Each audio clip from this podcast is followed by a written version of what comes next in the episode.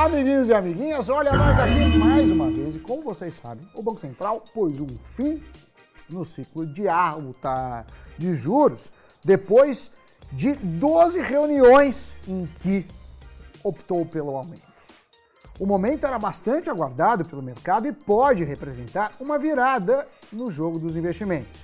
Com a Selic mantida em 13,75% ao ano, o próximo passo será discutir quando a taxa começa a cair. Quando começarão os cortes, Doni? Salve pessoal, Sammy Boy! E a expectativa do mercado é de que esse novo ciclo comece já no ano que vem. Pelo consenso de economistas consultados pelo Banco Central, o BC deve cortar para 11,25%. O que é que você acha, Sammy Boy? A gente deve bater essa meta aí? Essa é a previsão do mercado, a curva de juros, e eu, como um seguidor da lei de eficiência do mercado, também concordo com essa aposta. Agora, vale lembrar que a taxa Selic é a taxa básica de juros da economia, né? É referência para os pagamentos dos títulos do governo. Por isso, quanto maior a taxa, mais altos tendem a ser o valor dos empréstimos e financiamentos da economia como um todo, bem como os rendimentos da renda fixa. Com a renda fixa mais atrativa, fundos de ações e multimercados sofreram resgates de 120 bilhões de reais nos primeiros oito meses do ano. Na bolsa, sustentada pelo capital externo, ações mais dependentes da economia local e com níveis de endividamento mais altos estiveram entre as maiores perdas. Mas com o fim da alta de juros e o esperado início do ciclo de queda, a tendência é que essa dinâmica se inverta. Mas esperar o juro para começar a cair, para então comprar ações, pode não ser uma boa estratégia. Isso porque o mercado se antecipa meus queridos amiguinhos e amiguinhas. Ou seja, quando o evento esperado de fato acontecer, o potencial ganho tende a ser menor do que quem a gente viu. Então a gente fala que as informações já estavam precificadas. Parte dos ganhos do fim do ciclo de alta dos juros, por sinal, está nos preços. Mas alguns setores e ações seguem extremamente depreciados em relação a um ano atrás. E um deles é o varejo. O índice de consumo da B3, o Icon, subiu mais de 10% nos últimos meses, mas ainda assim acumula mais de 20% de queda frente ao mesmo período do ano passado. Além da expectativa pelo fim das altas nos juros, o setor também, Dori, é altamente influenciado pelos sinais de melhora da atividade econômica, como as recentes quedas do desemprego e da inflação, além de revisões para cima do nosso crescimento, do PIB brasileiro.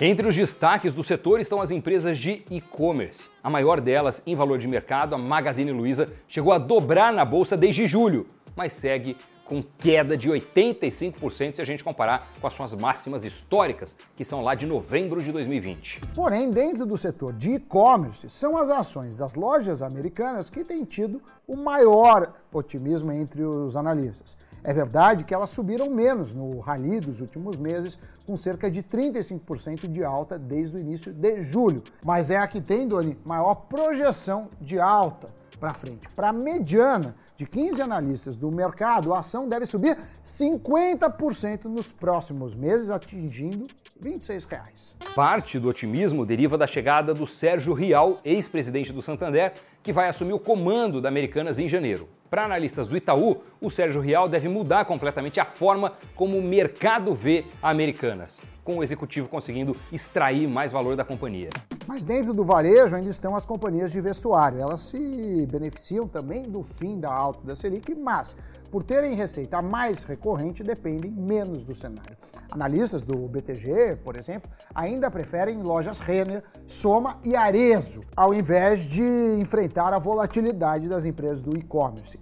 As três são consideradas ainda mais defensivas por serem voltadas para alta renda, o que faz com que elas acumulem altas no ano. Uma dinâmica semelhante acontece no setor imobiliário com construtoras de alta renda, sofrendo menos e até acumulando ganhos, como é o caso de JHSF e Cirela. Mas essa história vem mudando nos últimos meses. A extensão do prazo de financiamento do programa Casa Verde Amarela, somado à expectativa pelo fim da alta de juros, produziu um efeito explosivo sobre as ações de construtoras de baixa renda. MRV e Direcional, que vinham em baixa no ano, subiram mais de 60% desde meados de junho. E por último, mas não menos importante, está o setor de educação entre os mais beneficiados pelo fim da alta da Selic. O segmento composto pelos maiores grupos de universidade do país, tem ido mal na bolsa desde o início da pandemia, que deu um duro golpe no sistema de aulas presenciais e está praticamente abandonado pelos investidores. Algumas das principais representantes do setor, como Cogna, Edux e Ser Educacional, acumulam mais de 70% de queda desde fevereiro de 2020. Mas além de seu efeito na atividade econômica, a Selic alta tem um efeito especial sobre as empresas do setor de educação. Isso porque, após passarem por processos de consolidação, com compras de concorrentes, as principais empresas estão altamente endividadas, né? E com juros altos, a dívida pesa mais. A Anima, que recentemente comprou o grupo da MB Morumbi, é a que mais tem sofrido os efeitos da alta de juros em seu balanço. Mesmo com o alto custo financeiro, o Itaú vê o preço das ações da Anima bem descontados, sendo essa a principal aposta do banco no setor. Segundo os analistas, que tem o preço-alvo de R$ 9,00 por papel, a linha de cursos considerada mais premium que a dos seus concorrentes é um importante diferencial por ser mais resiliente a ventos contrários da macroeconomia. Isso porque, mesmo que a economia brasileira dê sinais de recuperação, e isso não estava esperado no início do ano, ainda há muita preocupação com o cenário internacional, onde os principais bancos centrais seguem subindo suas taxas de juros e os investidores, mundo afora, temem recessão, mas não por aqui, recessão mundial. Então, pessoal, fazendo um resumo, fiquem ligados em ações do setor de e-commerce, varejo de vestuário, construtoras e educação. Pode ter boas oportunidades nesse cenário de queda nos juros. Agora, vamos de giro de notícias. Foi aprovado o uso do FGTS Futuro para abater as parcelas do financiamento habitacional. Em vez do dinheiro depositado mensalmente ir para a conta do trabalhador, ele será descontado para ajudar a pagar as prestações e diminuir mais rápido o saldo devedor do imóvel. Com isso, famílias com menor capacidade de pagamento poderão ter acesso a imóveis que exigem pagamentos mensais maiores com base no FGTS Futuro. Os investimentos em empresas de tecnologia espacial que coletam, processam e analisam dados espaciais caíram 80% no terceiro trimestre. Segundo a Space Capital, o valor caiu para cerca de 1 bilhão de dólares, ante quase 5 bilhões no mesmo período do ano anterior. O recuo é devido à lucratividade ser focada no longo prazo. A Rolls-Royce revelou seu primeiro modelo de carro 100% elétrico. Batizado de Spectre, o automóvel da montadora inglesa deve chegar ao mercado no ano que vem. A companhia disse que este é apenas o início da eletrificação completa da sua frota, prevista para acontecer até 2030. Valeu, Sammy Boy, pessoal, até o próximo programa. Tchau. Tchau, tchau.